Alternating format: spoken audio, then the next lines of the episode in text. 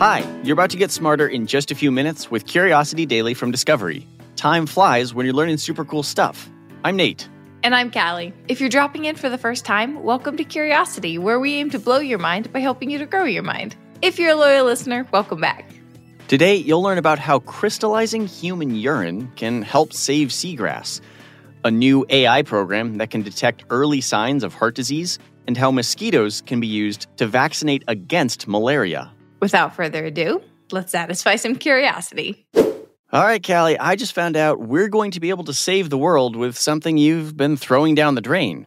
Today's story is about the benefits of, wait for it, human pee. Wow, gross. Okay, so there's a lot to unpack here, but tell me more. All right, well, let me back up a bit. We talk a lot about different plants and animals that are in decline due to climate change and human impact, but I don't think we've ever discussed something that can actually benefit from human waste.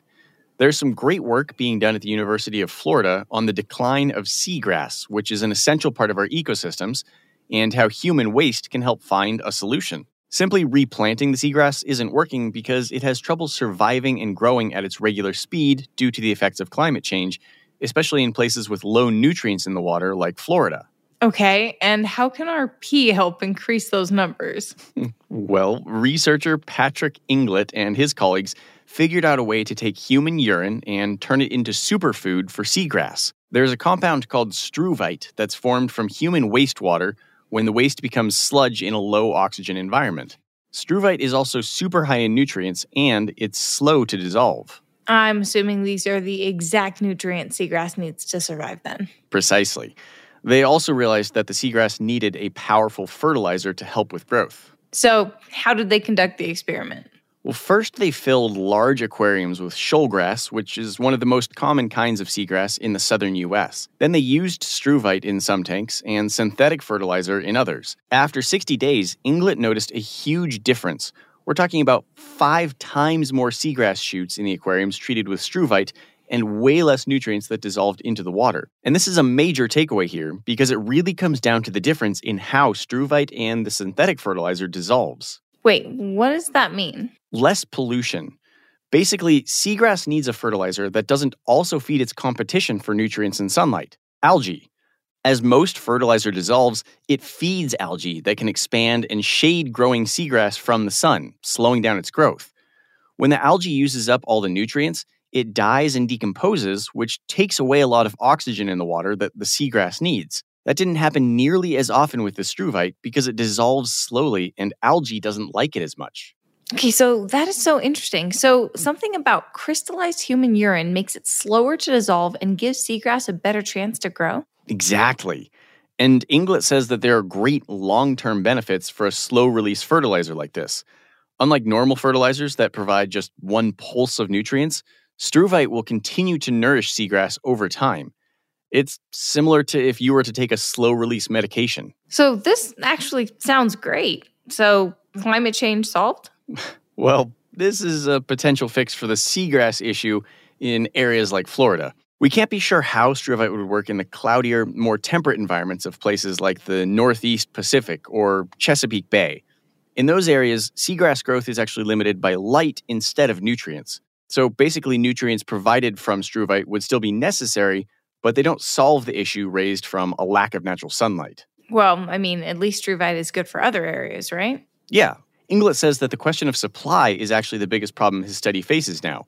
Because even though struvite has been a waste product for many years, it was only recently that some water plants started extracting the crystal on purpose to sell as an organic fertilizer. In certain parts of Europe, recycling struvite is encouraged as a means to reduce wastewater pollution.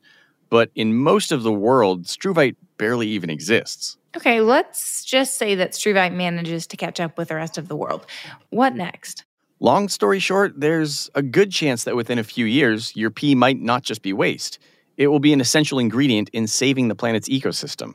Oh, I guess we should all be making sure that we get our six to eight glasses of water every day. I mean, flush for the planet.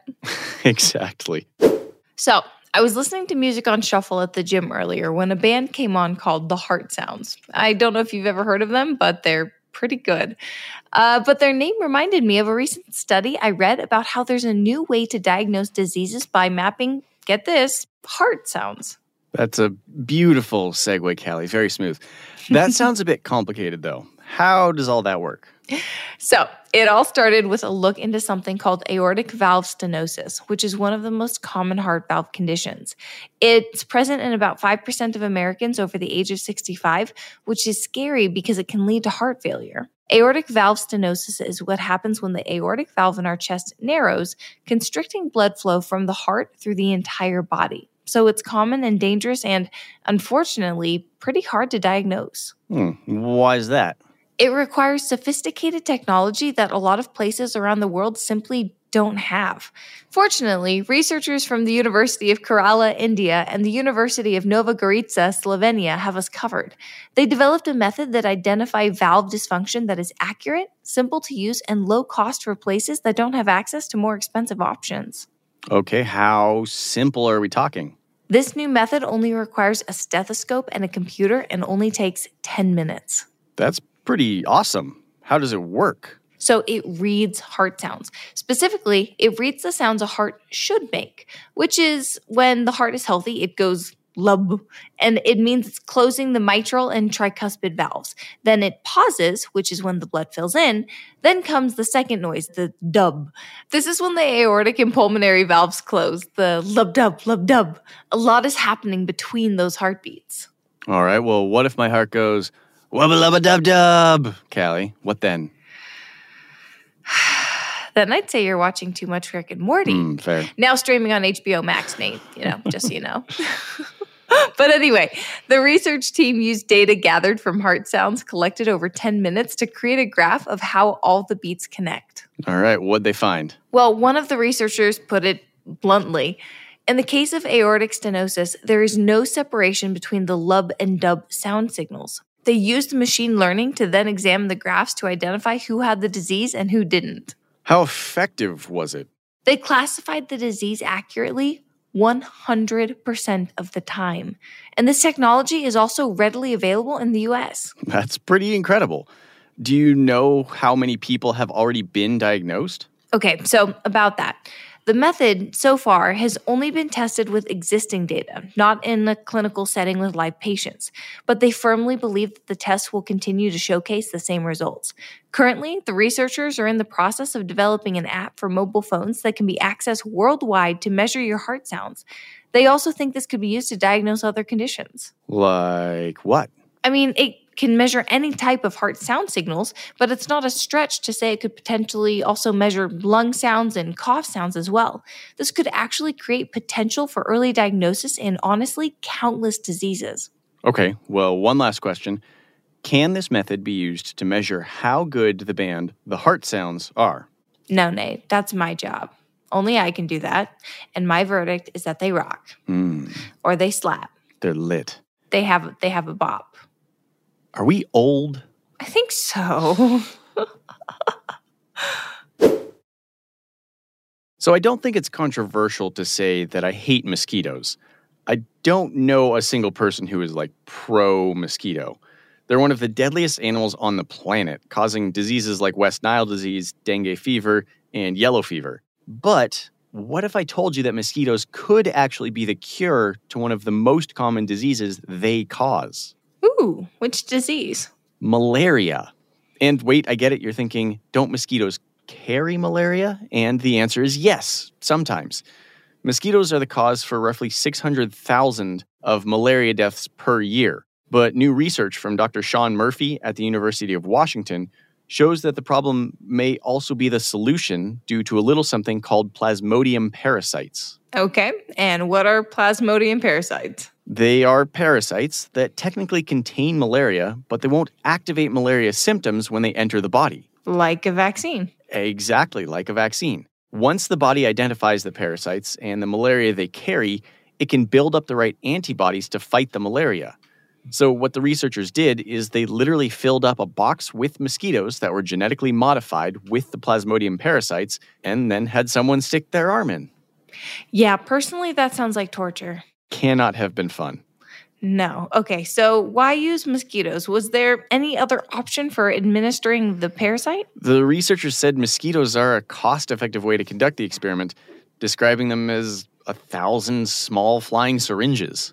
My least favorite description for something ever, but uh, they're not proposing selling big boxes of mosquitoes at pharmacies to treat malaria, right? well, no, not exactly.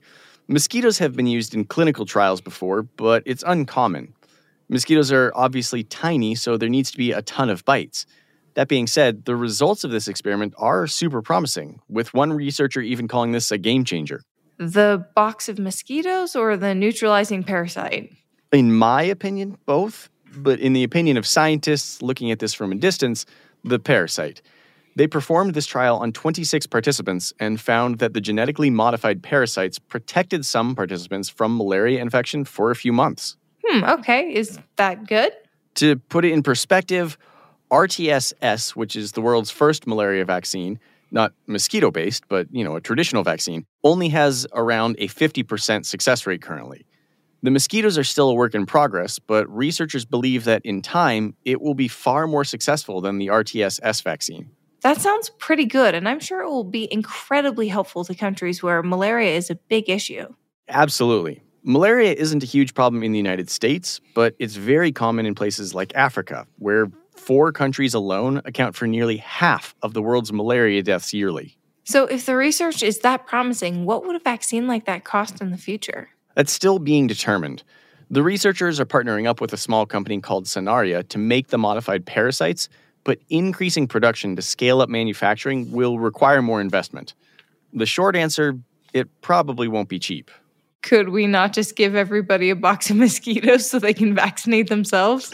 well, we've talked about how mosquitoes are actually really useful as natural predators of other harmful insects, and the amount of mosquitoes that would have to die to give everyone a box of mosquitoes would probably wipe out the mosquito population almost immediately. Yeah, okay, you're right. And it's probably for the best since I, well, I don't want to stick my hand into a box of mosquitoes. Mm, same. It sounds terrible. Let's recap what we learned today to wrap up. Turns out pee isn't just waste. A recent study out of Florida reveals that the emptied contents of your bladder can be crystallized into a compound called struvite that is capable of saving dying ecosystems. Struvite is a game changing fertilizer for seagrass, which is dying all across the planet. Someday soon, your pee might be an essential ingredient for saving the world. Through a new graphing technique, a team of researchers have developed a new way to accurately diagnose heart conditions earlier than previously possible. The best part is, it can potentially be used to help diagnose countless other diseases. Would you stick your hand into a box full of mosquitoes to prevent malaria? That's what the subjects of a recent experimental trial did, who discovered a new and effective way to vaccinate against malaria. Thankfully, the final version of the trial will switch to more traditional needles, but for the time being, malaria is being fought directly by its most prominent spreaders. Curiosity Daily is produced by Wheelhouse DNA for Discovery. You can follow our show wherever you get your podcasts, and we would love it if you could take a second to leave us a five star review on Apple Podcasts.